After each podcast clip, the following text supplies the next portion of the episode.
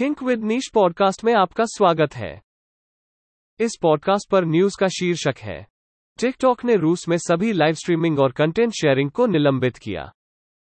शुक्रवार को पारित रूस के फर्जी समाचार कानून के जवाब में टिकटॉक ने रूस में सभी लाइव स्ट्रीमिंग और सामग्री साझा करना बंद कर दिया है। एक नई नीति जो अधिकारियों को झूठी जानकारी पर विचार करने के लिए कारावास की धमकी देती है। टिकटॉक ने इसकी घोषणा अपनी वेबसाइट पर की।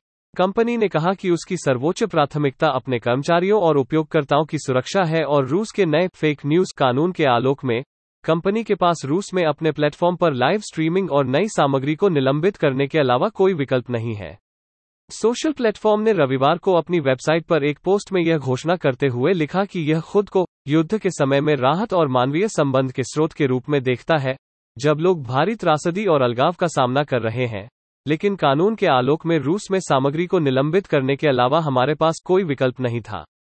टिकटॉक ने कहा कि उसे नहीं पता कि वो देश में वीडियो साझाकरण को कब बहाल करने की योजना बना रहा है, लेकिन यह रूस में उभरती परिस्थितियों का मूल्यांकन करना जारी रखेगा ताकि यह निर्धारित किया जा सके कि हम अपनी सर्वोच्च प्राथमिकता के रूप में सुरक्षा के साथ अपनी सेवाओं को पूरी तरह से फिर से शुरू कर सकते हैं। यह निर्णय बीबीसी सीएनएन और ब्लूमबर्ग सहित कई मीडिया संगठनों द्वारा मुक्त प्रेस पर कार्रवाई के जवाब में रूस में निलंबित सेवा के बाद आया है। हमारे पॉडकास्ट चैनल से जुड़े रहने के लिए धन्यवाद। आप हमारी website think with niche dot in पर अन्य श्रेणियों जैसे व्यापार, सफलता, मनोरंजन, स्टार्टअप, सिनर्जी, स्थिरता, समाचार और उद्यमिता से जुड़े पोस्ट पढ़ भी सकते हैं।